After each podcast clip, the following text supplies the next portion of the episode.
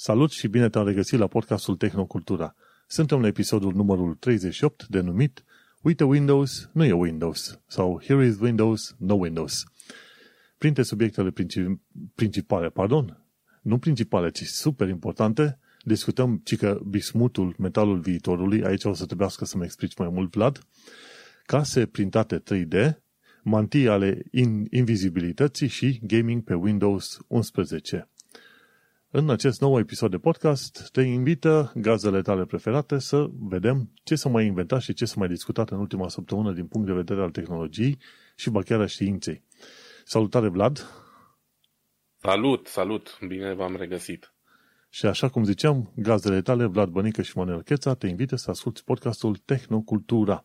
Înainte de orice, nu uita să ne cauți pe iTunes, pe Podbean, YouTube și Reddit. Pe oriunde ne asculti, nu uita să dai un like, share, comentariu și să vorbești oamenilor despre acest podcast, pentru că am înțeles de undeva, cineva mi-a șoptit că, într-adevăr, acest podcast este unul care chiar acoperă tehnologie și tot felul de lucruri legate de tehnologie, nu numai un singur aspect, să zicem, partea de business a Apple sau ceva de genul ăsta. Așa că oamenii sunt mulțumiți și tocmai de aceea revin episod cu episod.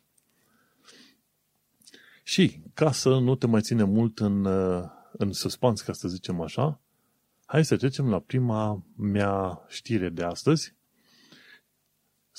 publicată de cei de la Fizz.org. Și cică se numește în felul următor. Mantii ale invizibilității în viitor, utilizabile la punctele moarte ale mașinilor. Și de fapt, unde e punct, unul dintre punctele acele moarte ale mașinilor? E efectiv undeva în lateral, când vrei să dai cu spatele, chiar la stâlpii, chiar la stâlpii despărțitori ai ușilor, chiar, sau chiar la stâlpii despărțitori dintre uși și parbriz. Și atunci, ăștia de la, și apropo, când zic de ăștia, noi discutăm de oameni de știință, cercetători, nu orice fel de oameni.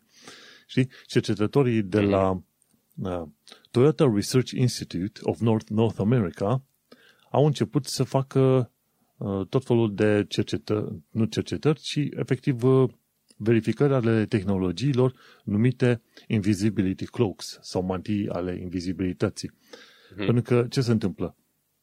Dacă reușești cumva să ascunzi un obstacol, înseamnă că până la urmă reușești să folosești mai bine obiectele de zi cu zi. De exemplu, dacă n-ai punctele acele moarte în mașină, cum ar fi stâlpii aia despărțitori, poți să vezi mai bine ce e după acei stâlpi despărțitori ca să poți să faci, să zicem, o parcare laterală cum trebuie. Sau, când faci o manevră, poți să vezi ce, ce oameni sau ce mașini vin din altă direcție, știi?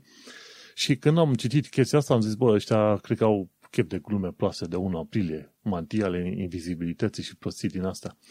Dar, dacă te uiți pe articolul de la Fizorg, ei au făcut o demonstrație simpatică cu o mașină de jucărie, cu un cilindru galben și cu o serie de prisme din astea, din sticlă, la anumite unghiuri speciale. De fapt, nu neapărat prisme, ci sunt trapezoid, ca să zicem în genul ăsta puse într-un mod special, de jur împrejur, într-un mod specific, de jur împrejurul stâlpului respectiv, cilindrului respectiv, și, care este treaba, vezi lumina de dincolo de stâlp.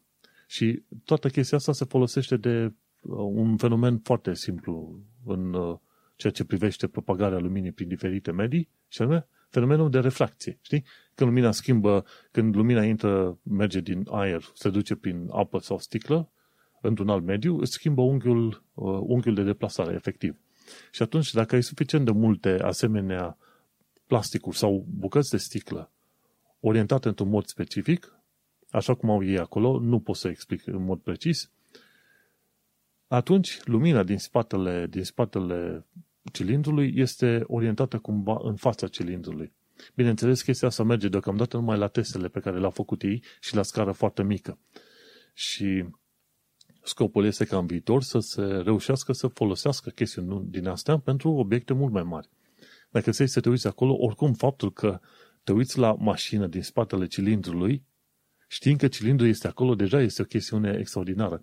Și uite-te că e vorba de o imagine cât se poate declară. Bineînțeles, vezi anumite tăieturi datorită faptului că sticla pe care au folosit-o ei n-a fost tăiată perfectă, să zicem, la laser.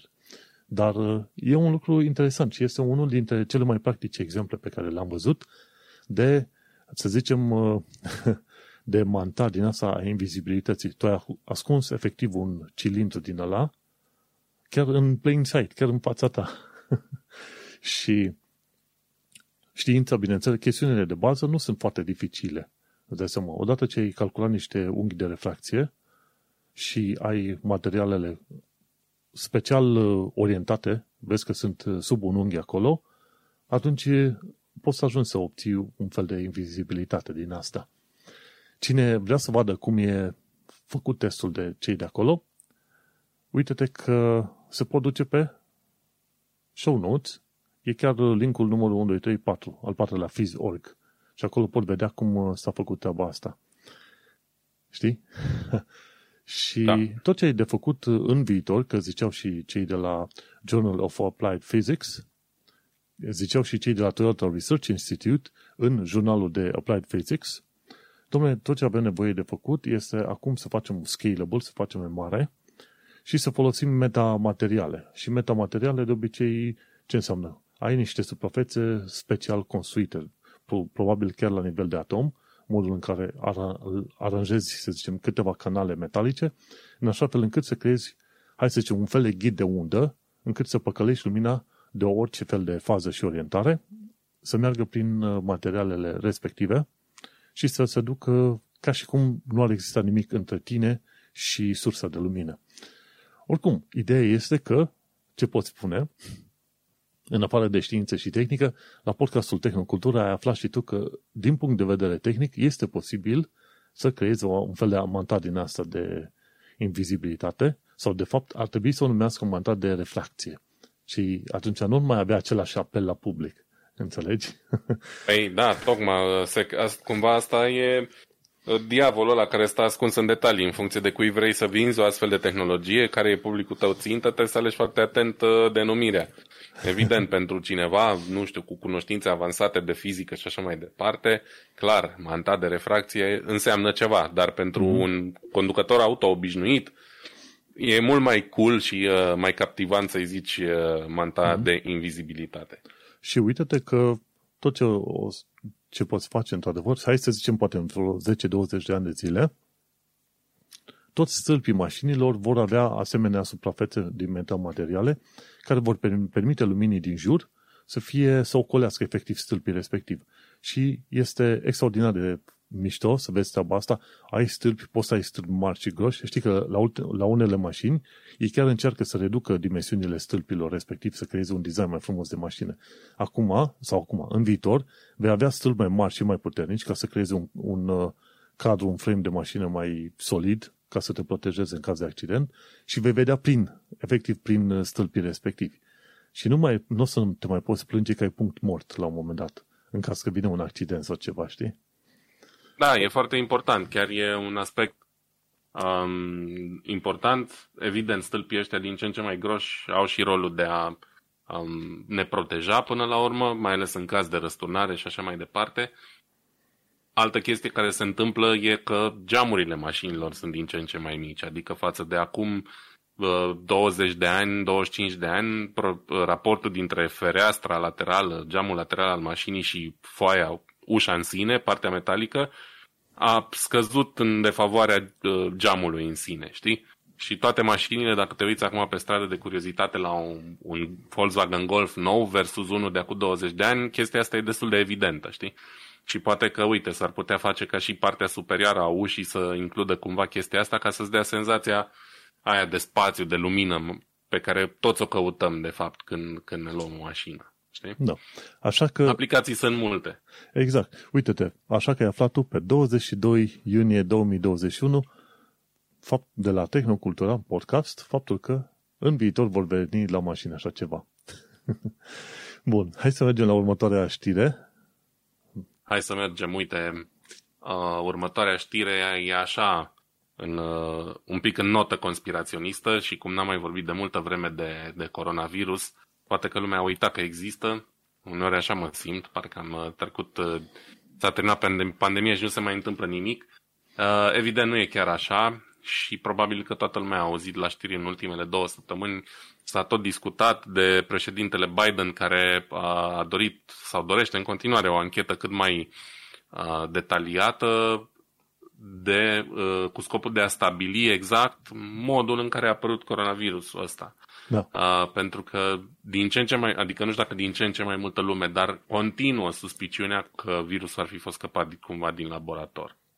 Și atunci, în, pe site-ul celor de la nature.com se găsește un articol destul de bine detaliat și interesant. Evident, o să fac un rezumat al lui, pentru că e destul de lung. Pe 8 iunie a fost publicat, deci a trecut ceva timp, dar acum mi-a, mi-a ajuns în atenție. Um, fix pe tema asta. Ce fel de, suspici, ce fel de indicații am avea noi că um, virusul ăsta ar putea fi scăpat din laborator. Evident, noi nu suntem conspiraționiști, dar ăsta e un aspect pentru care nu poți să zici 100% bă, nu e adevărat. Uh, nu a scăpat din laborator. Nu poți să zici nici nu e adevărat, uh, nu a venit de la animale, știi? E efectiv o chestie din asta unde șansele sunt 50-50 în continuare și unde nu e foarte clar care e originea virusului. Motivele pentru care se întâmplă chestia asta sunt mai multe, dar așa foarte pe scurt, unul din, aspecte, unul din aspectele pro-virus scăpat din laborator um, e chestia asta, faptul că originea virusului, și anume orașul Wuhan din China, um, are un laborator, unul din cele mai mari sau cele mai bune laboratoare mm-hmm. de studiu ai uh, coronavirusurilor. Uh, WIV se numește el, sau WIV pe scurt. Deci, uh, cumva, pare ca o coincidență nefericită faptul că virusul ăsta um, se crede că ar origina în orașul în care există unul din cele mai tari laboratoare din domeniu, din lume.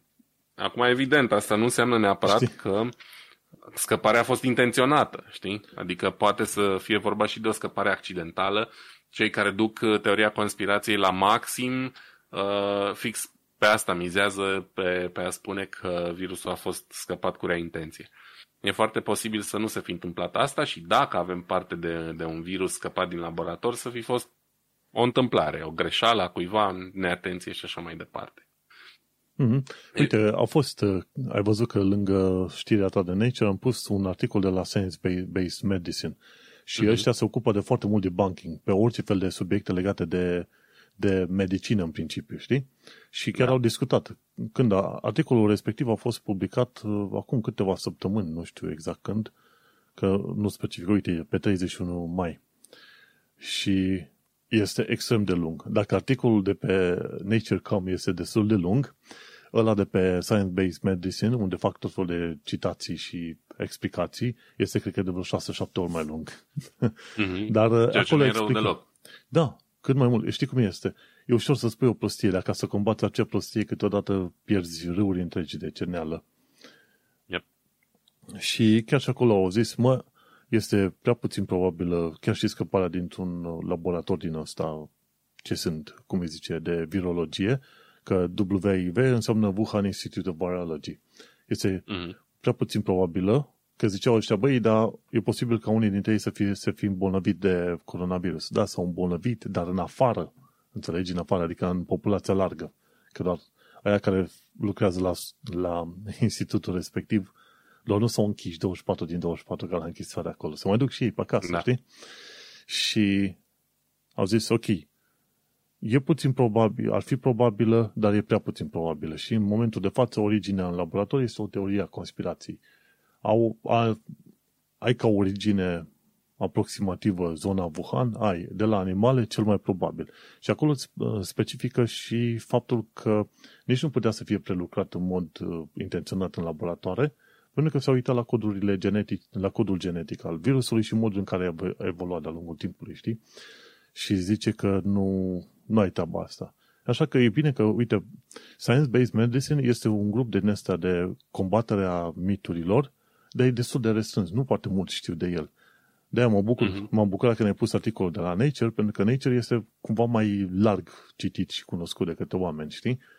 Da. Și de-aia, da. la fel au spus și ei la final în Nature, că nu, nu da. ai nicio dovadă definitivă. Clar, nu. Deci, uh, nu, nu vreau să fiu înțeles greșit. Eu nu fac apologia sau teoria conspirației aici. Uh-huh. Nu vorbesc despre nici cei din Nature. Nu spun că virusul e scăpat din laborator. Doar uh, spicuiesc așa, da, pe scurt, din ce se știe, care ar fi șansele sau de ce se crede că ar putea fi scăpat un lab- din laborator? Pentru că statul american și nu numai, între timp și Australia și alte uh, state pun din ce în ce mai multă presiune să se afle odată și pentru totdeauna care e originea adevărată a virusului, pentru că în continuare planează suspiciunea asta, da? Și oricât am vrea să zicem, bă, n-are cum, nu se poate, indiciile arată că ar fi venit de la animale, există în continuare și um, uh, nu dovezi, dar motive pentru care ar putea fi un virus scăpat din laborator. Și practic cei din uh, de la nature.com asta fac aici, explică sau uh, enumeră motivele pentru care um, ar putea fi o variantă. Nu se zicea clar asta e, știi? Din mm-hmm. potrivă, lumea e liberă să citească și să gândească și asta recomandăm de fapt tuturor. Mm-hmm. Să citească din cât mai multe surse, nu dintr-una singură și să ia de acolo ce, de preferat uh, surse care se ocupă cu promovarea științei. Da, da, evident. Iar uh, cei um, de la Science-Based Medicine, ei au spus fără echivoc, zice, mă, este într-adevăr din uh, natură. Acum că e scăpat din laborator sau nu, zice, băi, e ceva natural și până la urmă nu contează chiar atât de mult de unde au, a, a venit, ci contează modul în care știm să reacționăm la asemenea pandemii. Bineînțeles, contează Acum. și de unde a venit în principiu, pentru că SARS și MERS, alte două pandemii, tot de coronavirus, dar versiunea 1, au venit tot din zona Chinei, înțelegi? Deci e bine să da. știi cum se transmite totuși de la oameni la, de la animale la oameni și cam mai e cea mai importantă știre. Eu nu cred că Joe Biden nu-și dorește să, ca rezultatul anchetelor să fie da, a fost un virus venit din laboratoarele chinezești, dar dacă e să o dăm așa un pic pe cealaltă parte a teoriei conspirației și pe politică, să nu uităm că în ultima vreme Joe Biden face presiuni politice mari asupra Chinei și uh-huh. cumva transformă China într-un fel de inamic, așa cu ghilimele de ligoare, cam cum era considerată Rusia până nu mai de mult. Și atunci, cumva, ancheta asta țintește China și țintește să discrediteze un pic um, statul chinez și așa mai departe, indiferent care ar fi rezultatul anchetei până la urmă, uh-huh. știi? Da, Evident, da. pe noi ne interesează la modul, nu știu, doar așa peace of mind, să zici, bă, ok, hai că am aflat odată și pentru totdeauna că vine din natură sau hai uh-huh. că am mhm. aflat odată și pentru totdeauna că e dintr-un laborator.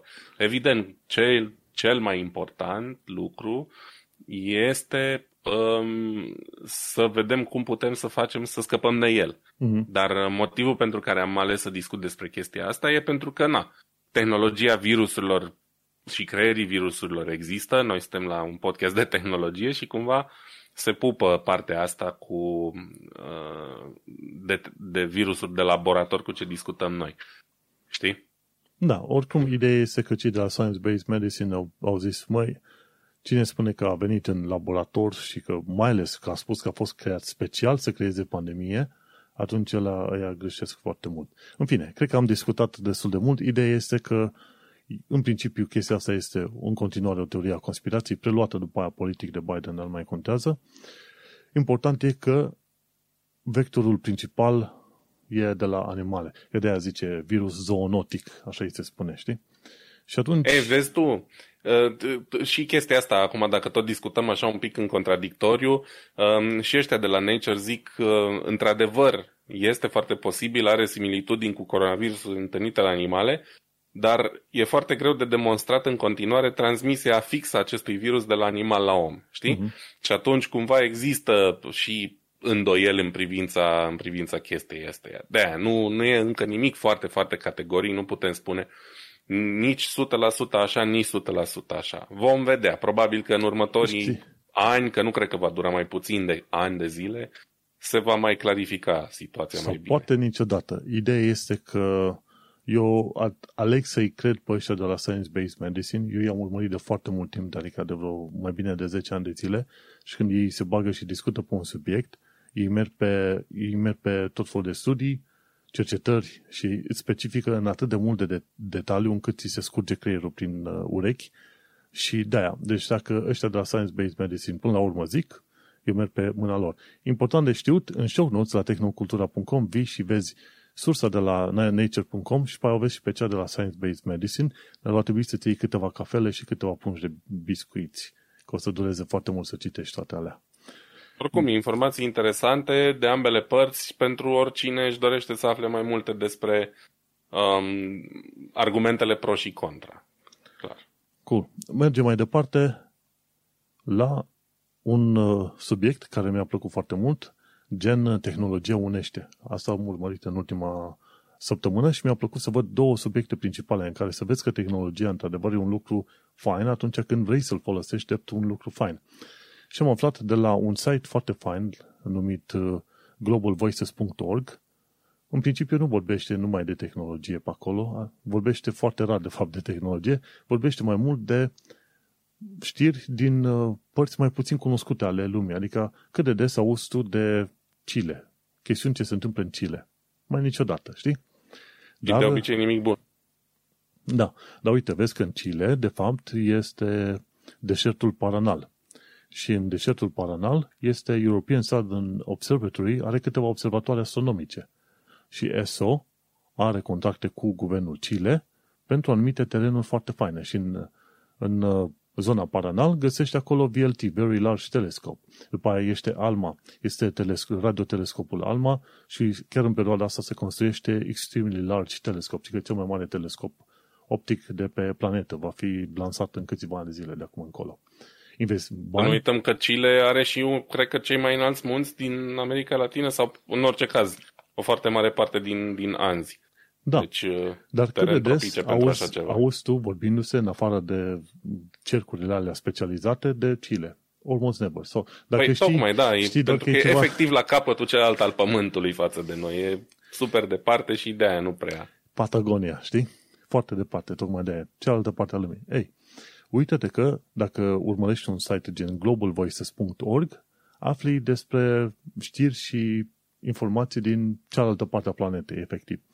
Iar pe Global Voices, ce am citit, în Chile, ci că există un club al femeilor radioamatoare. Se numește Yankee Lima Chile.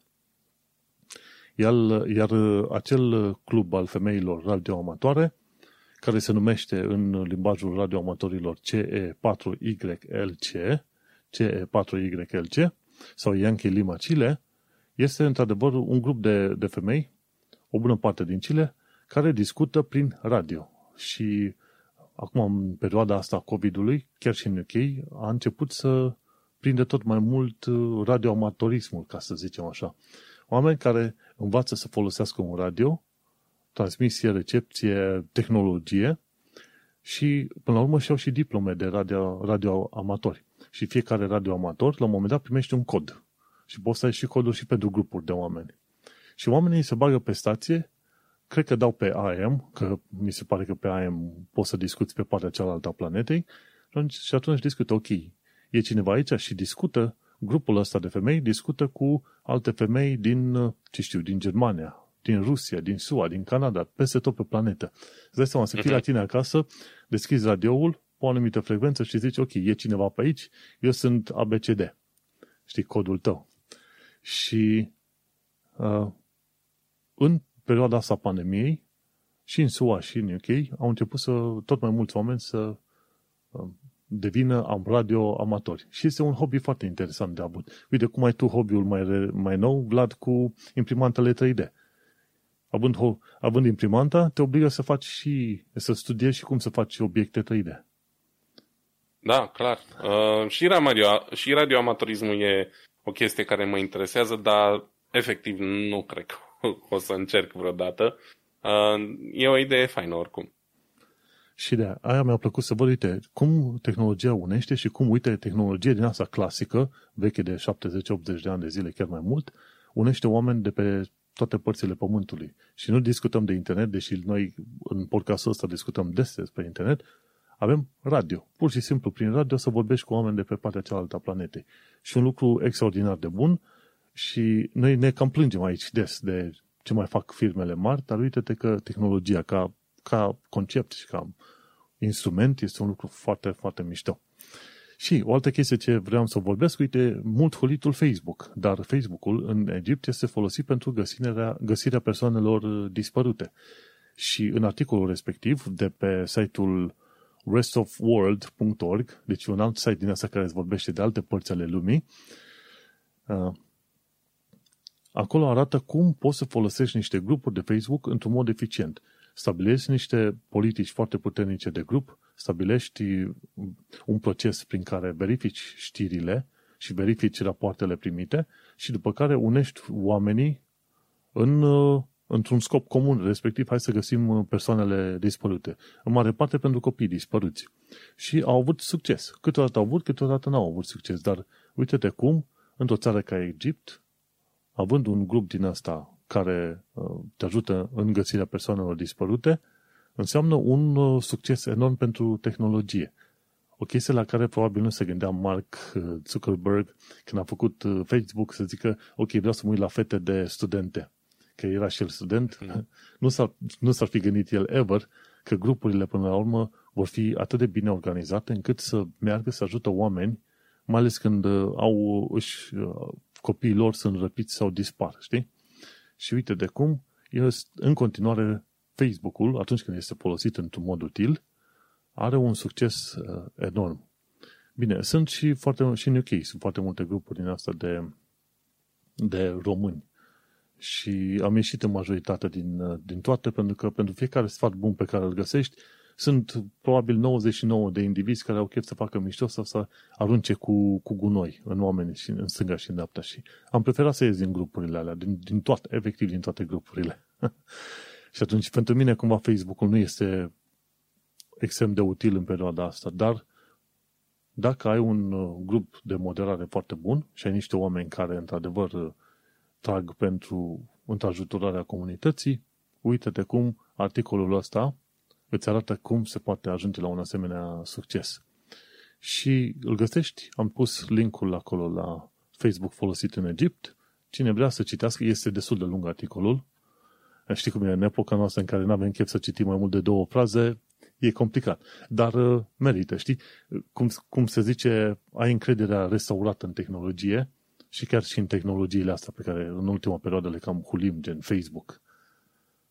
Evident, uh, există și părți bune. N-a, nu cred că am zis niciodată că nu ar avea părți bune. Ideea e că toate părțile rele, negative ale unei platforme de gen Facebook, Facebook sau mai exact fix ale Facebook sunt mult mai proeminente decât părțile astea bune. Da? Uite, eu folosesc Facebook în continuare și mi-e greu să renunț la el ca român din diaspora, pentru că e cam singura resursă centrală de informații pentru românii din diaspora. Am aflat de medici români de aici din zonă, am aflat de alimentare cu produse românești, chestii pe care cam oricine și le dorește la un moment dat sau altul, da? Și nu numai.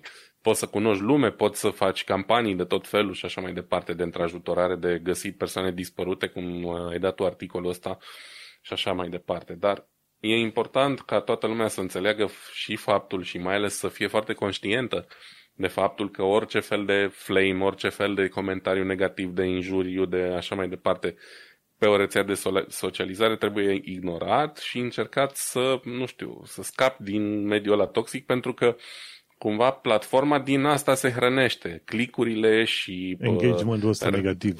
Exact. Din engagement negativ fac ei bani, de fapt, nu din oameni care găsesc persoane dispărute, știi?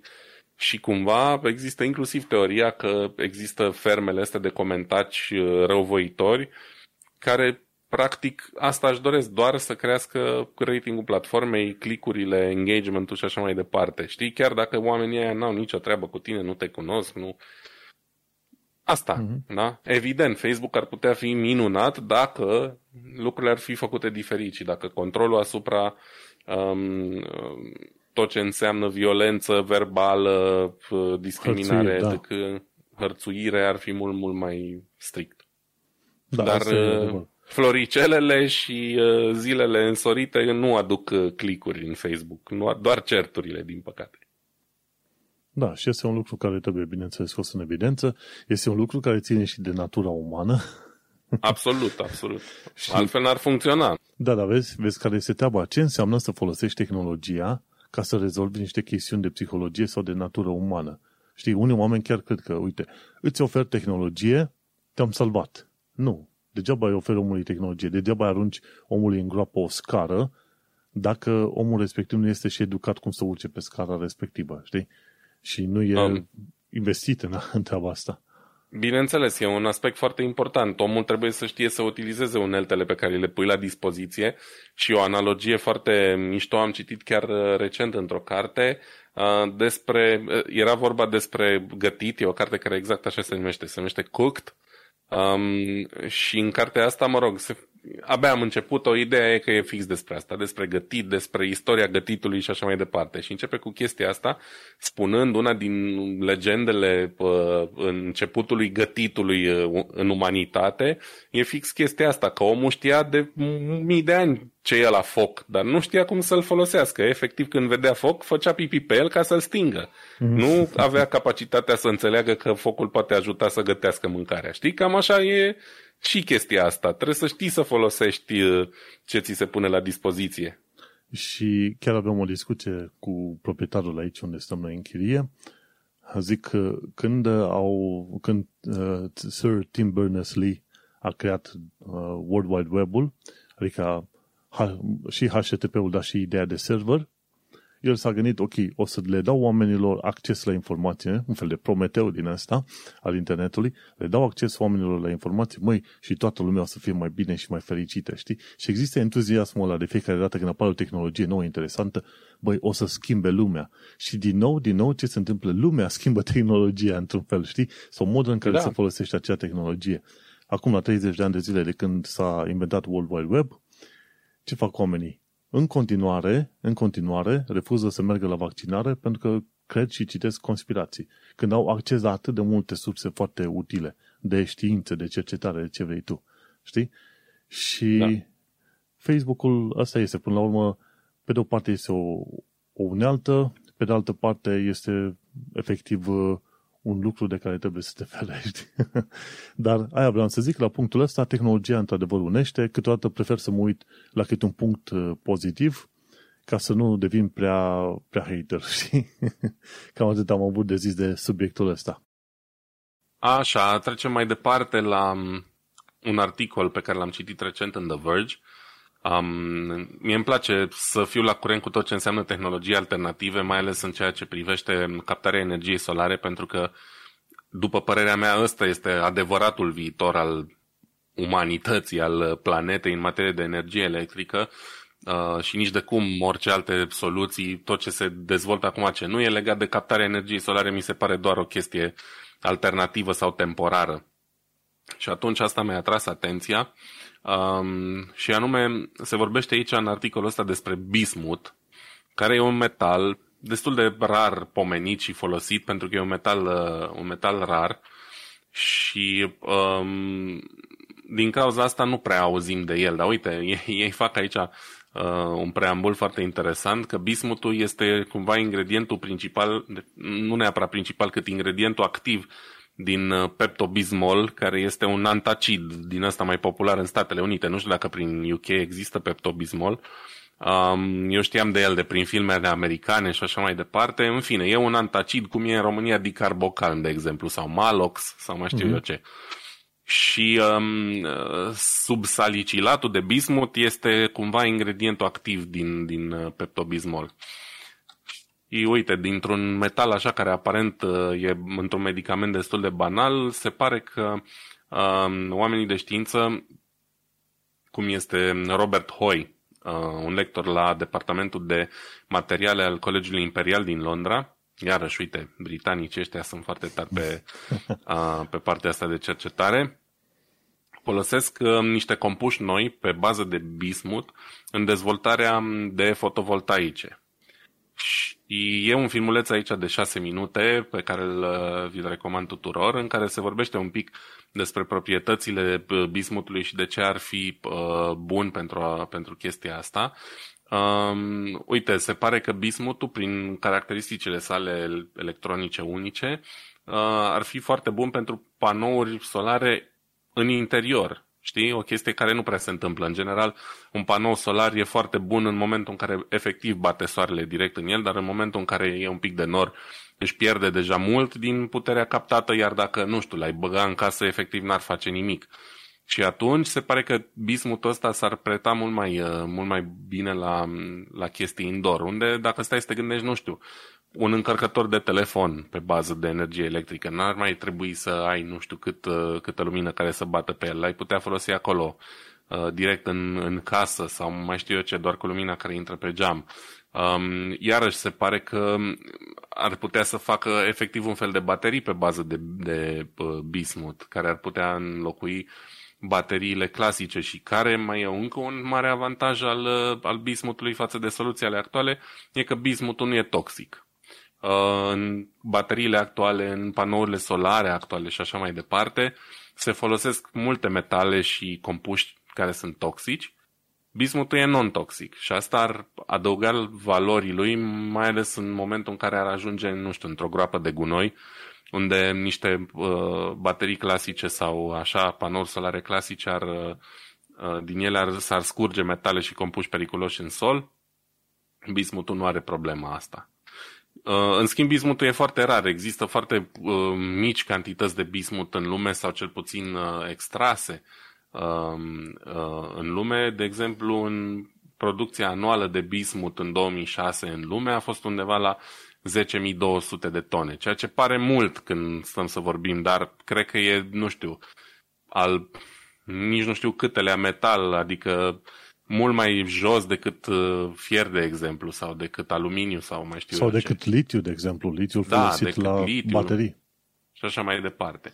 Ideea e că bismutul care arată așa foarte, cum zic ei aici, alien-like, pentru că produce niște irizații, niște lumini colorate așa foarte interesante, aproape că ai zice că nu e, n-are cum să fie metal, de aia la semuiesc cu o chestie extraterestră, ar avea niște proprietăți care l-ar face foarte bun pentru, pentru situația asta.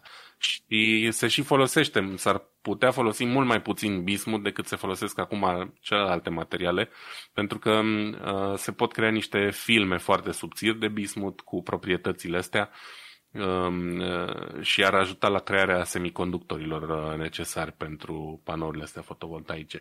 E interesant și e îmbucurător că există și că se dezvoltă în continuare noi și noi tehnologii și că um, în fiecare zi se găsesc uh, alternative la, la tehnologiile pe care le avem în momentul de față. Și asta nu poate decât să ne bucure.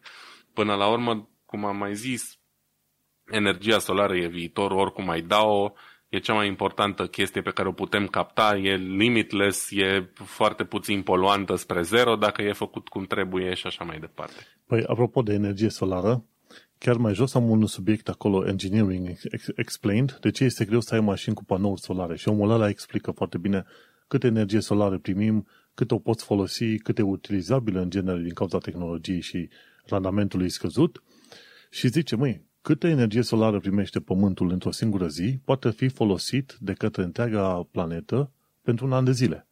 Consumul de energie electrică pentru un an de zile. Și atunci, normal că trebuie să vezi cum reușești să captezi acea energie solară.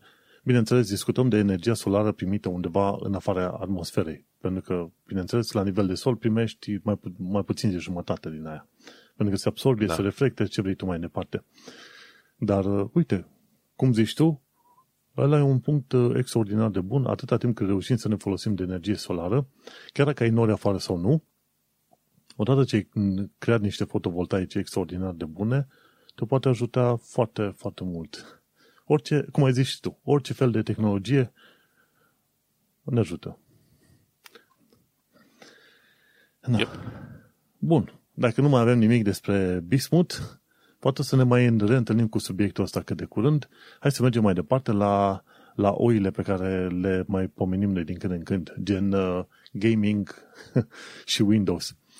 Data trecută am vorbit despre Windows 11, dar puțin în trecere. Adică, în principiu, ce am zis eu despre Windows 11, că ar fi un fel de UI refresh. Adică se schimbă iconițele pe aici pe acolo, niște ferestre, modul în care ajungi la anumite setări și cam pe acolo. Și au fost mai multe discuții pe linia asta, chiar în ultima săptămână, legate de Windows 11 și până la urmă toată lumea se așteaptă să fie un fel de față nou, un fel de ambalaj nou peste același vechi sistem de operare Windows 10.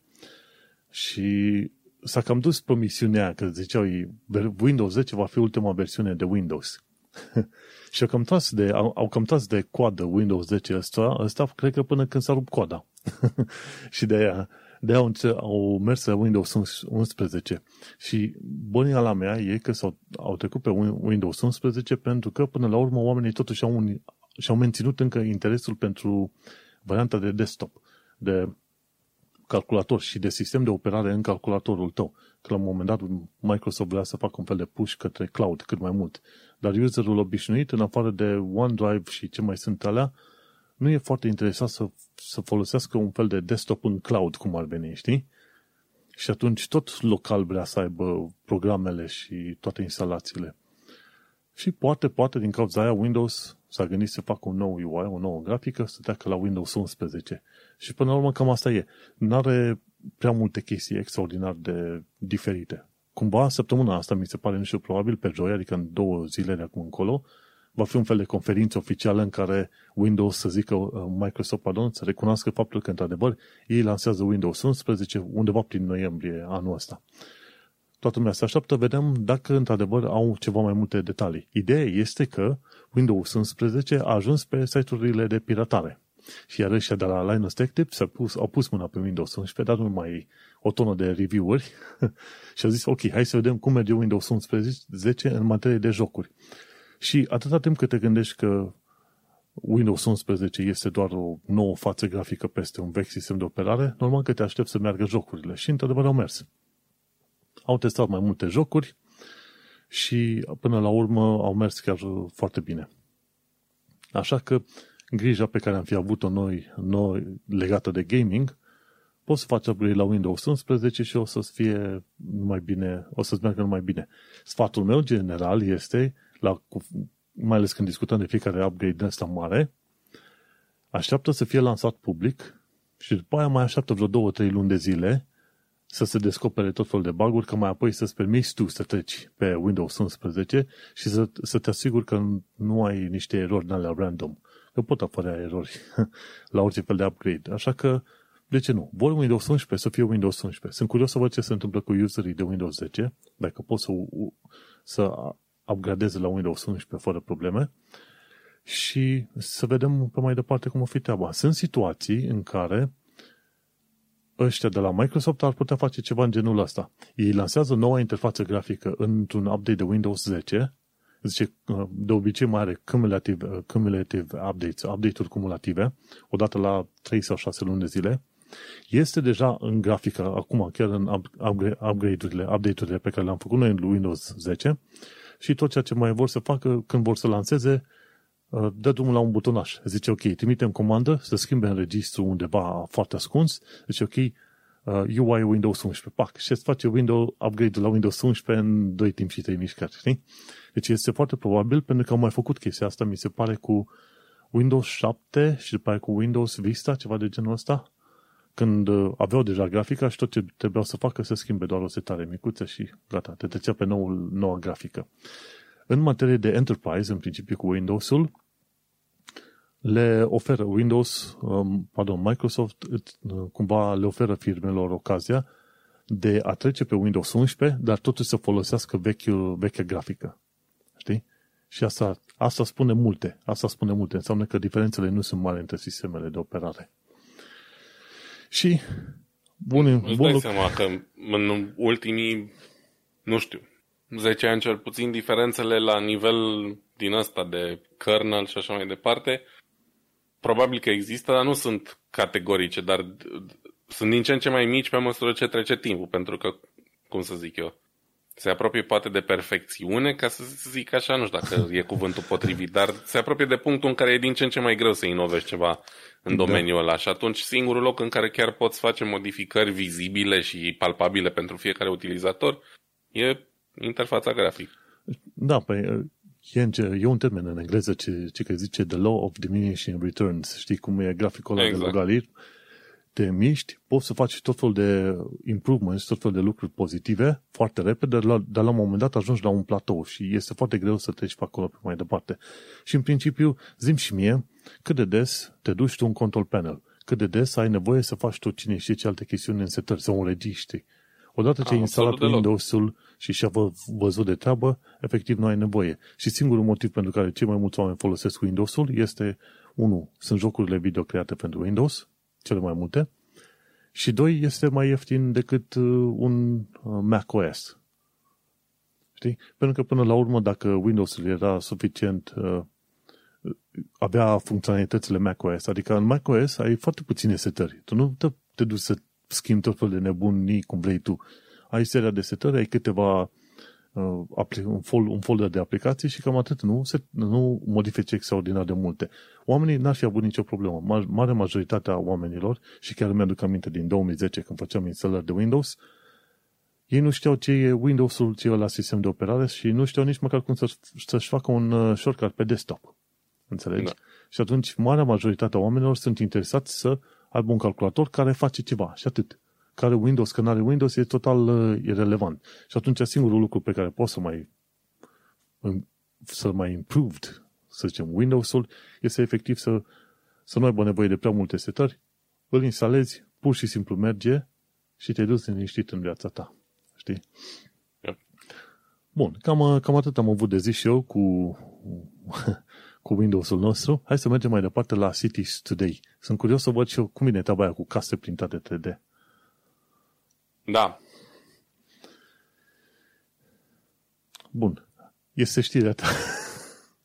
Da, ultimul, scuze, eram, eram pe mut. Um, da. ultimul da. articol suficient de um, interesat nât pentru podcastul ăsta găsit de mine uh, săptămâna asta este ăsta din Cities Today care îmbină așa două, două chestii care îmi, îmi plac și la care îmi place să mă gândesc. Uh, unul este ideea de oraș inteligent și celălalt este exact cum ai menționat mai devreme, printarea 3D.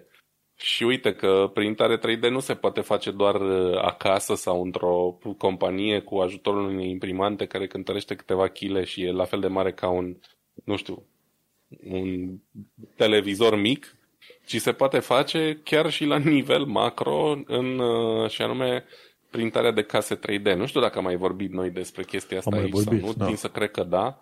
Pe, pe um, Olanda parcă se făcuse la un moment dat ceva de genul ăsta. Chiar în Germania și compania asta despre care e vorba în articol, Peri, um, este, cred că, cea care a inventat procesul ăsta de printare 3D și care fac echipamentele necesare.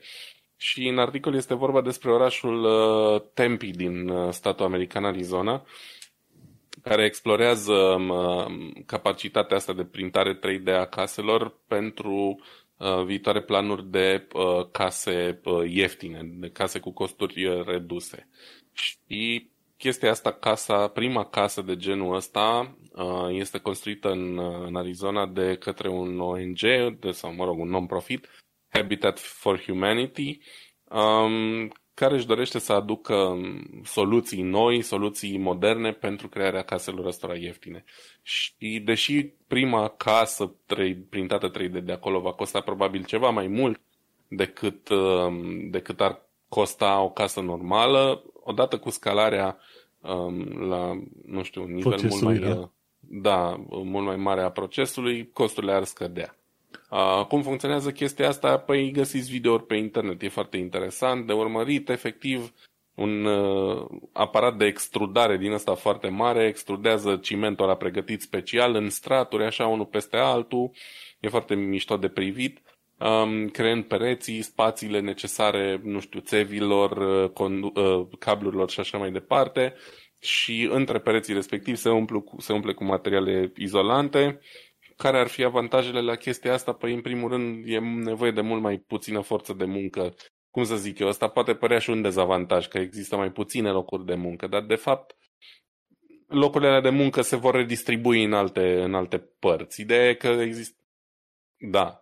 Uh, ideea de bază e că munca devine mult mai sigură, mult mai ușoară, nu mai e nevoie de oameni care depun efort fizic, care să se cațere pe schele, să se pună în pericol și așa mai departe și, foarte important, mult mai rapidă. Și cumva uh, e mișto ce fel de forme și de uh, tipuri de, de case se pot realiza prin, uh, prin tehnologia asta, pentru că e cumva o metodă complet diferită de aia clasică, cu stâlp de beton sau cu cărămidă și așa mai departe și ajungi la niște forme așa ușor rotunjite, foarte interesante. Și dacă chestia asta funcționează și scade costurile uh, construcției de locuințe, probabil va fi adoptată și Uh, în alte locuri. Ei asta doresc să facă evident pentru case cu costuri reduse, dar scopul final al tehnologiei nu e doar ăsta, știi? E doar un aspect. Putându-se printa mult mai repede, probabil că se pot crea niște uh, case de dimensiuni suficient de mari, nu prea mari, nici prea mici, ca să asigure tot confortul se pot, uh, și se pot realiza niște construcții interesante. Eu am, uh, eu am ca întrebare, cum, cum realizează ei acolo stâlpii și cum se fac uh, grinzile și pe aia la etaj? Se trece la etaj sau faci pe un singur nivel?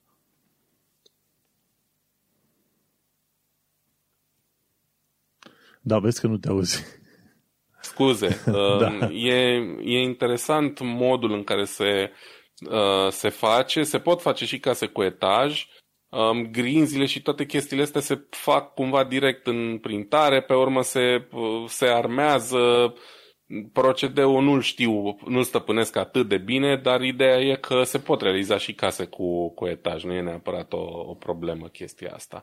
Um, ăștia de la Peri au făcut chiar și un bloc, să zicem așa, sau un, o, o casă din asta mai mare cu, um, cu etaj, știi, cu, pentru mai multe apartamente. Și, efectiv, și acolo unde se e nevoie de traversări, gen un spațiu de ușă și așa mai departe, se pune o placă peste care să poată circula extrudorul ăla, da? ca să nu se surpe, și se pot face și spații de ușă și cumva structura de rezistență nu e bazată pe stâlpi. Practic toată, tot printul face parte din structura de rezistență, știi? În funcție de cât de groși faci, faci, faci pereții, probabil, știi? De uh-huh. câte treceri ai, câte straturi ai, le dai o anumită, o anumită rezistență. Eu așa mi așa îmi dau seama din, din ce văd acolo și din cum știu că funcționează printarea 3D. Știi? Mm-hmm. Pereții exterior pot fi toți de rezistență, ei practic sunt teoretic perfect vertical, se sprijină oricum toți unii pe alții și uh, nu e ca, cum să zic eu, ca o structură clasică unde ai stâlpi și între stâlpi ai cărămidă sau bolțar sau mai știu eu. Cumva toată casa aia fiind din beton, structura de rezistență e continuă, știi? Mm-hmm. Nu, nu poate... sunt inginer de construcții, nu stăpânesc foarte, foarte bine, dar așa îmi dau eu seama din ce am văzut până acum. Important lucru de știut este că se încearcă mai multe metode. Că vor avea succes, că nu vor avea succes, vom, uh, vom trăi și vom vedea. Ideea este că s-au, uh, s-au aplicat chestiile astea, lucrurile astea în mai multe locuri. Nu numai în, uh, în Olanda, uite că e și în Germania și acum și în America, de ce să nu? Să testeze. Ei să testeze, iar noi o să ne uităm lung și bine și ne-am gândit dacă chiar vrem să ne cumpărăm o casă din asta 3D sau dacă Eu aș vrea, mie îmi place cum arată. Știi? M-aș băga.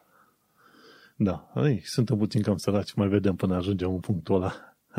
păi lasă că testează ei, scade prețul la tehnologie și după aia ne vom permite și noi. Cam asta ar fi uh, mersul logic al lucrurilor.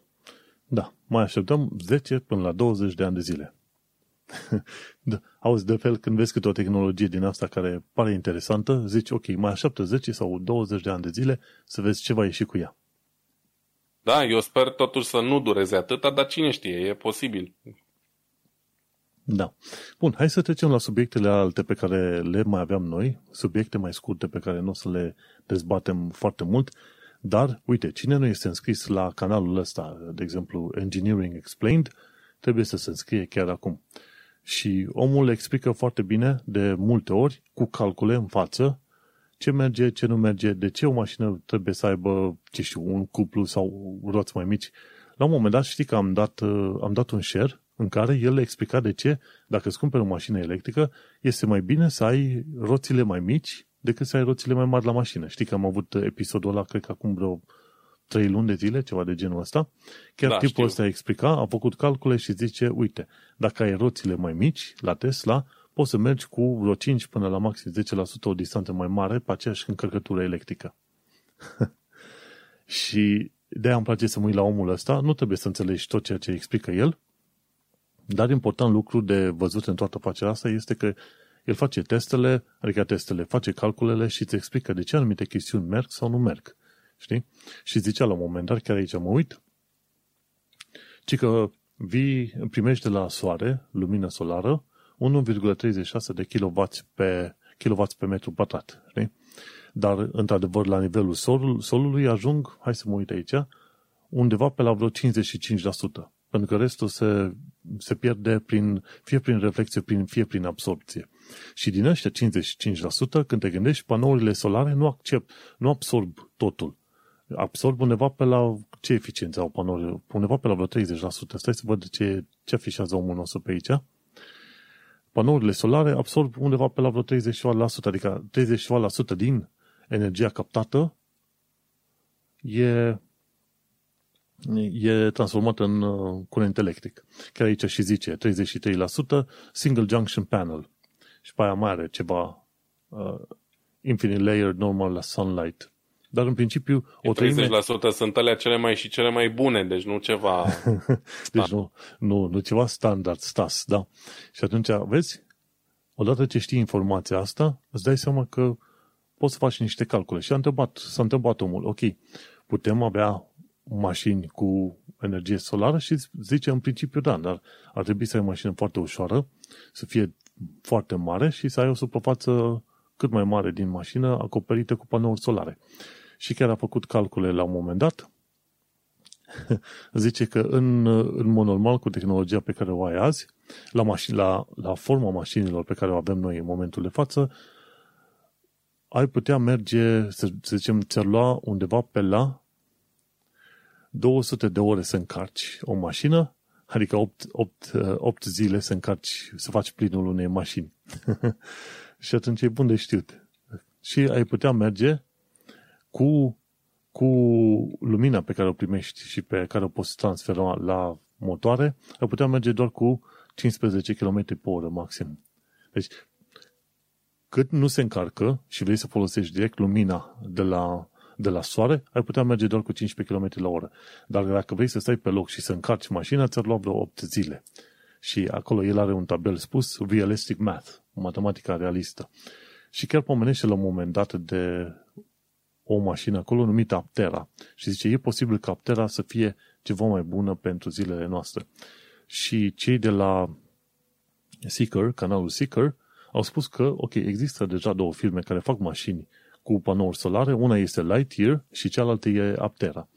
Și Aptera are, face mașini foarte aerodinamice de două persoane, micuțe și a spus că, într-adevăr, au, au un produs pe care îl pot vinde cât de curând. Și cei de la Lightyear aceeași poveste.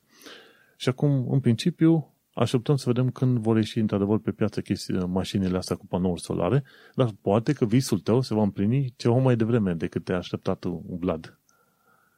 Uh, da, nu știu. Uh, e greu de... Aici discuția poate fi foarte largă. Uh, îți dai seama, dacă ești ok cu chestia asta, cu a merge cu 15 km pe oră cu mașina și așa mai departe, da, nu cred totuși că, că e o soluție asta. Probabil pentru niște nișe foarte, foarte mici să fie în regulă, dar per total momentan nu e o soluție. În schimb, uh-huh. pe mașinile normale, da, să zicem așa, cu formă normală, cu un plafon de dimensiuni normale, se pot folosi panouri solare și unii chiar au, au încercat, dar destul de timid încă, pentru a um, alimenta accesoriile, da? chestii de genul echipamentul interior, uh, computerul mașinii, uh, mă rog, computerul, parte de multimedia, Bol, știi, da. nu sisteme critice sau mai știu eu ce. Uh-huh. Și cumva asta ar ajuta, de exemplu, la o mașină electrică clasică cu baterii, uh, creșterea autonomiei. Și asta n-ar fi un lucru neapărat rău, știi? La momentan uh-huh. bănuiesc că nu sunt suficient de uh, rentabile chestiile astea pentru că n-au fost implementate de niciun producător la scară largă. Să zici, bă, fiecare model din gamă va avea de acum încolo doar plafon cu uh, panouri solare pentru că e o chestie bună sau utilă sau ne aduce nouă vreun câștig. Uh-huh. Dar important e că, uite, există două firme, Lightyear și Aptera, știi? Inițial când au apărut și ăștia, Elon Musk cu Tesla, cumva oamenii, oamenii luau un râs, ah, mașină electrică, ce crezi că faci tu? Ei, poate ăștia care va de la Lightyear sau Aptera, poate chiar vor reuși până la urmă să scoată ceva cât de cât mai eficient. Că, vorba aia, reduci greutatea mașinii, schimbi forma aerodinamică și umpli mașina cât poți de mult cu panouri solare. Plus că tehnologia acum sunt în lucru în uh, laboratoare prin care să creezi, de exemplu, parbriz care la rândul său să capteze energie uh, solară. E transparent, dar captează energie solară și o transmite pe mai departe. Așa că, știi cum e, să ne uităm să vedem cum va fi treaba. Lightyear și Aptera, pentru cine vrea să caute pe Google ceva mai mult. Mergem mai departe. Gaming. Linus Tech Tips a, a testat de, de curând o, să zicem, o opțiune în uh, plăcile video AMD, dar nu numai, în care să-ți facă un fel de uh, AI scaling, cum se zice, și ei au denumit asta Fidelity FX Super Resolution. Cei de la Nvidia au DLSS, știi, care îți fac ray, ray, ray tracing mm-hmm. și atunci ăștia de la AMD îți fac uh, ray tracing, dar pe partea de software cu Fidelity FX Super Resolution. Și s-au uitat cei de la Linus Tech Tips și au spus, ok, dacă faci gaming la 2X sau la 2, 2K sau la 4K, într-adevăr acolo vezi efectul și utilitatea. Dar uh, deocamdată abia s-a lansat, AMD abia a lansat uh, opțiunea asta și efectiv ar trebui să mai așteptăm câteva săptămâni și luni bune până când vedem că într-adevăr uh, DLSS-ul AMD-ului pentru ray tracing va fi cât de cât util. Și acum, important lucru de, de știut este că face treaba destul de bine, dar când faci upscaling la 2K și la 4K, știi? Și atunci ăștia ce fac la un moment dat cu Fidelity FX este să, pentru 4K, să iau imagine Full HD și să facă upscaling, să o mărească în felul ăsta, dar în așa fel încât să-și mențină ceva, să zicem, performanțe, știi? Și uite, vezi cum a reușit Nvidia să creeze un hype extraordinar de mare pentru ray tracing și să fie, să trezească și interesul oamenilor pentru ray tracing real. Nu neapărat l-a făcut prin, prin software. Și, sincer, dacă stai să mă întreb pe mine, jocurile, uite, în Unity Engine și Unreal și ce vrei tu, deja făceau o treabă extraordinar de bună și developerii făceau o treabă extraordinar de bună, încât în orice fel de joc te duceai, era cam greu să-ți dai seama, băi, e ceva uh, real sau nu. Chiar te gândeai că ești într-o simulare. Dar uite că Nvidia cumva a creat o linie nouă de mers și probabil că va ajuta în viitor în, în jocuri. Știi că, în principiu, în jocuri trebuie să ai puncte fixe de lumină, puncte fixe de umbră. Sunt în jocurile mai prost făcute, când te lovești de un obiect, vezi că umbra fuge cu obiectul respectiv, dar nu cum te aștepta, că la un moment dat, dacă un, un stâlp cade, umbra ar dispărea. Nu, sunt în anumite jocuri în care stâlpul cade și umbra se duce cu tot cu stâlp la plimbare, așa, știi? Uh-huh. Ca și cum ar fi un obiect solid, așa, știi? Și în jocurile mai proaste vezi treaba aia. Și a creat un hype, Nvidia, și uite că toată lumea a mușcat, a mușcat din uh, nada asta. Bun, mergem mai departe. Cei de la Gamers Nexus au făcut un review la placa video de la Intel, numită Intel Iris XDG1 Știi, nu puteau să aibă alt nume. Iris de XDG1. Și din ce am reușit să văd acolo din testele lor, ci că aproape, aproape te poți juca GTA 5 la 1080p, la Full HD. Și când zic de aproape te poți juca, la detalii chiar foarte mari, era undeva pe la vreo 27 de cadre pe secundă, nu extraordinar de mult. Dar dacă reduci din detalii, să zici pe mediu, poți să joci la Full HD cu placa asta, Intel Iris X de G1. Dar deocamdată nu poți cumpăra tu ca persoană placa asta. Că asta vin deja pre-bundled în calculatoare construite de, sau asamblate de către OEMs. Dar uite-te că poate, poate are o intrare timidă, cine știe. Oricum, DG1, dacă poți să joci GTA 5 în Full HD, înseamnă că pentru toate nevoile tale de Office, în principiu, în afară de editare audio-video, în afară de astea, e numai bine. Adică să, să deschizi un fișier Word, să te bagi pe internet, să-ți faci treburile pe care mulți oameni le fac, de exemplu, din echipele de HR, nu?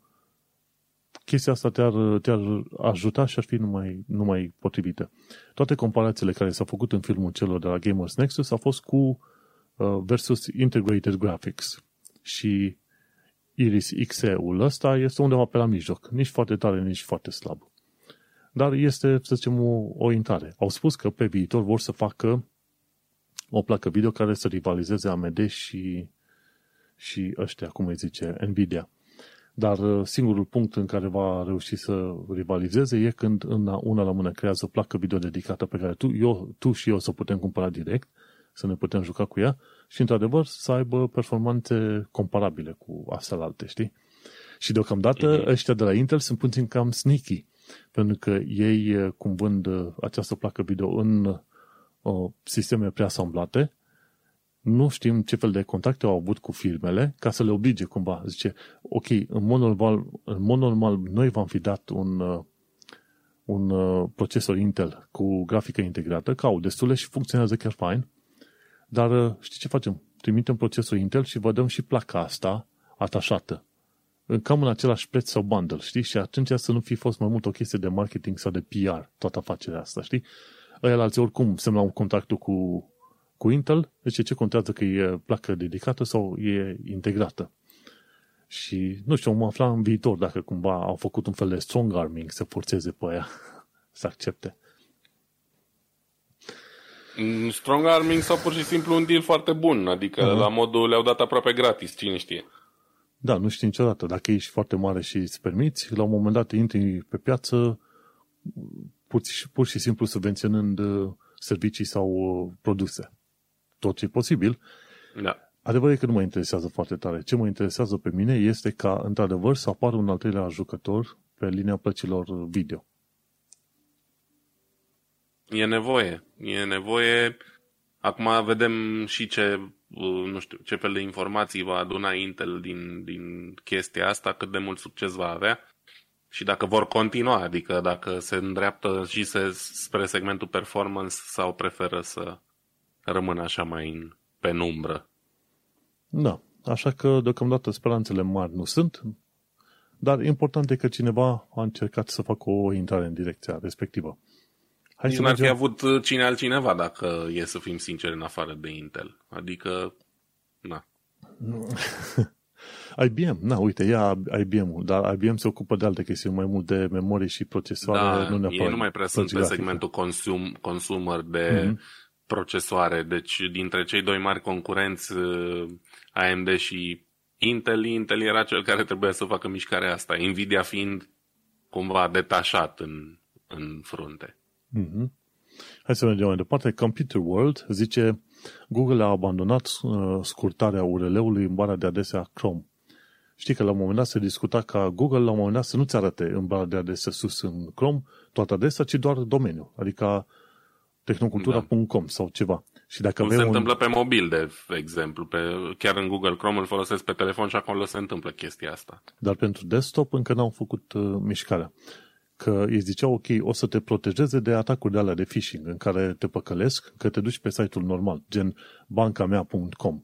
Și sunt uh, destul de mulți care fac uh, schemă din ăștia, scriu așa, bancamea.com, punct uh, scammersite.com, înțelegi? Și oamenii când citesc prima parte bancamea.com, ei chiar cred că sunt la banca potrivită, când de fapt nu sunt. Și Google, în principiu, aia vrea să scoată în evidență numai domeniul real, nu subdomeniul, ce apare la stânga de domeniul la real ci, sau la dreapta, ci pur și simplu domeniul. Și se pare că oamenii nu au fost interesați. Efectiv, nu au fost interesați. Au avut uh, useri care au testat chestia asta și au zis că nu. Au vrut să vadă efectiv totul, tot URL-ul și așa că, în continuare, uh, oamenii o să poată să vadă URL-ul complet și e treaba lor să decide dacă au încredere în pagina respectivă sau nu. Eu unul cumva mă bucur, nu, nu plăcea ideea ca Google să decidă, să-mi, de, să-mi arate numai domeniul. Poate eu vreau să văd și adesea efectivă unde sunt. Gen pagina despre sau pagina de, ce știu, colaborator, ceva de genul ăsta. Și da, cumva, e, Cumva... Ar trebui să ar fi putut fi făcută ca opțiune, nu știu, dacă vrei mai multe informații să... Uh, da. Până la urmă e doar o chestie de design, nu știu dacă... Deci ar putea să o facă ca reală. opțiune în setări, de exemplu, dar i-au ales ca să aibă opțiunea asta undeva în flags, Chrome flags. Și... Pe mobil, dacă are sens fiind în spațiu mult mai limitat, pe PC nu văd sensul de a face chestia asta, mai mult decât ca mm-hmm. o mhm. chestie de design. Da. Ei, cine știe, ar fi avut ei alte planuri, dar nu le-a mers. Mergem mai departe. Poate. Uh, am, am vrut să văd, uh, să învăț lucruri noi săptămâna asta. De exemplu, cum, cum uh, se face fotografierea pe film clasic, fotografiere și developare și, bineînțeles, cum funcționează trenur, trenurile maglev. Și am un uh, subpunct acolo, zic cum funcționează. Cine este interesat să vadă cum funcționează fotografia pe film clasic, pe care prea puțini oameni o mai folosesc în ziua de astăzi, dar sunt care încă fac așa fotografii. Și, Familie. bineînțeles, trenurile Maghreb. Da, tu faci încă poze pe film clasic Mai fac, da, am mai rar în ultima vreme, dar mai fac. Am vreo două aparate. Unul, tocmai am aflat că mi-a tras țeapa, am crezut că funcționează și n-a funcționat și am stricat și un film scump pe el. Și celălalt uh, mai am încă un film de dus la developat. Mai fac, îmi place să fac, da. Uite, chestiile astea mai clasice te, te și ancorează cumva în, în istoria tehnologiei. Ca să, pentru că oricum este un proces foarte interesant să ai, să zicem, pe filmul respectiv, ai negativul și din acel negativ să obții o poză color, efectiv, după developare. Și procesul este foarte interesant. Acolo, tipul ăsta, Smarter Everyday, e un uh, mini-documentar, să zicem, de vreo 36 de minute, super tare. Cine are ocazia să se ducă, să uite, în continuare sunt oameni fascinați să facă poze clasice. De departe, și... unul din cele mai bune canale de YouTube pe partea de tehnologie Smarter Everyday. Exact, pentru că omul ăla, la un moment dat, pune niște întrebări pe care le pune tu acolo în, în capul tău, dar ți-ar fi rușine să le întrebi, pentru că zici, bă, poate, poate sună prost întrebarea mea. Știi? Dar omul Îi recomand seria cu submarine, apropo, dacă n-ai văzut-o. Am văzut doar, doar o parte din ea. Foarte faină. Și următorul canal pe care îl recomand cu dragă inimă este Lessix. Și acum chiar au explicat în cel mai nou film al lor, ci că The Fastest Train Ever Built. Știi? Și vorba de trenul maglev, numit de, uh, creat de către Central Japan Railway Company în Japonia, bineînțeles, că acolo se folosește pe larg. Nu e singurul loc, dar în Japonia folosesc așa cele mai cunoscute. Și explică cum, fun- cum funcționează trenurile astea maglev, de ce au roți, pentru că au și roți trenurile alea maglev, și cum, cum obții viteză, cum obții direcționalitate și cum ții la o anumită altitudine față de, de sol. Trebuie să fii undeva la vreo 10 cm um, distanță față de sol, pentru că altfel uh, ar fi probleme. Și foarte interesant, cine, cine e interesat de trenuri maglev, să vadă și să urmărească explicațiile de acolo. Ai grafică, ai tot ce vrei tu ca să înțelegi cum funcționează și o să vezi că foarte multe chestii în principiu ar fi aproape low-tech. Numai că modul în care interacționezi cu atât de mulți magneți pe acolo e o chestie high-tech și foarte bine gândită. Dar, uh, uite, vezi, 600 de km la oră, mi se pare, reușesc să obțină viteză maximă pentru, pe un asemenea maglev. M-aș duce în Japonia, numai și numai să merg cu un maglev. Ai fi putut merge mult mai aproape pentru că cred că prima linie din lume a fost uh, făcută în Germania, undeva pe la Düsseldorf prin anii 80, cred. Uh, a fost o linie experimentală care nu cred că mai funcționează, poate doar așa demonstrativ nu mai știu exact motivele pentru care nemții n-au considerat-o fezabilă, dar au făcut-o japonezii și chinezii mai nou. Mm-hmm. Am impresia că în Shanghai circulă un maglev între aeroport și centru sau, mă rog, într-unul din orașele astea foarte mari din China. a fost implementat și nu cred că e singurul loc. Dar uh, ca idee, ia, asiaticii au luat ideea și au uh, făcut-o funcțională, pentru că, na, poate pentru ei a fost mai important uh, tehnologia, viteza și punctualitatea trenurilor decât pentru nemți unde probabil au contat mai mult banii. Da, mă gândesc că aia a fi fost o problemă. Dar ți-am spus, când merg, aș vrea să merg în Japonia, aș vrea să merg neapărat cu un maglev din asta.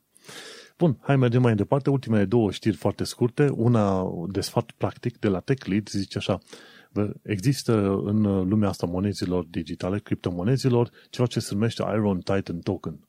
să te ferești de aia, că e o altă scamatorie. Omul nostru vorbește foarte des de chestiuni de aseturi digitale, de oi digitale, cum îi zic și eu, și zice ferește-te de Iron Titan Token, pentru că acolo ce se întâmplă e un fel de exit scam. Știi? Tot mai mulți oameni cumpără moneda respectivă și la un moment dat cei care au creat moneda sau cel puțin un uh, exchange un uh, site din asta de exchange-uri, la un moment dat zice, știi ce? Iau toate wallet-urile și dispar cu ele. știi? Și atunci, în continuare, dar fiindcă nu este regularizat piața asta de asset-uri digitale, trebuie să fii foarte atent cu banii pe care îi folosești. Niciodată să nu folosești la criptomonezi toți banii sau o sumă importantă de bani, ci doar ceva micuț care îți permite să înțelegi măcar cât de cât cum funcționează sistemul. Știi? Și chiar de curând am văzut, sau am văzut la un moment dat și ți-am zis și ție, ăștia de la Coinbase au chiar vând Dogecoin și am și eu vreo șapte Doge acolo, știi? Șapte și bainul din ăștia care se bat în contul meu, unde se sar unii pe alții, știi? Dar atât am luat. Ai grijă să nu te îmbogățești. Aoleu, o să mă îmbogățesc. Știi, și la un moment dat Coinbase zicea, noi nu facem trading în, uh, în uh, Dogecoin, dar când a venit Elon Musk și a făcut uh, marele, marea parada Dogecoin, una, două și Coinbase s-a băgat acolo, știi? și tocmai de aia nu poți să ai încredere foarte tare în ceea ce înseamnă criptomonezi. Doar dacă ai avea, să zicem, timp și resursele să studiezi subiectul ăsta și să fii acolo minut de minut, ca să-ți dai seama, ceea ce major, mare majoritatea oamenilor yeah. și nici eu, nu, nu avem timpul ăla, știi? Te duci, ok, cumpăr acum, pierd, să zicem, 5.000 de euro ca să cumpăr nu știu câți bitcoin, adică 1, 1,1 și pe aia după 3 zile totul scade la nu știu cât și la revedere poveste, știi? Da. Așa că grijă mare la asset-urile astea digitale. Nu știu de ce le zic oamenii criptomonezi, mă, mă, mă enervează. În fine, mergem pe mai departe. Ultima chestie pe astăzi e o chestie retro, care sunt sigur că o să-ți placă și ție de la Techmoan, că sigur Am văzut deja. Este casetele gigant ale Philips, din urmă cu vreo câteva decenii. Și ce îmi place la canalul ăsta este faptul că nu numai că îți arată cum funcționează un uh, device vechi, de obicei omul nostru este pe audio la Techmoan tehnologie audio, CD-uri, casete de orice fel, audio și video, ceva de genul ăsta. Dar uh, nu numai că ți arată cum funcționează și cum se aude, dar și cum poți să repari și ce componente și cum funcționează acolo. E un, e un uh, filmuleț cât 20 de minute, ceva de genul ăsta, ba nu, 33 de minute, în care înveți că Philips la un moment dat a avut un cassette reader, un reader din asta de casete sau cassette player, cu casete enorme. Nici nu știu de ce, de, un, de unde s-au gândit ei de la Philips să facă casete atât de mari. N-am nicio idee.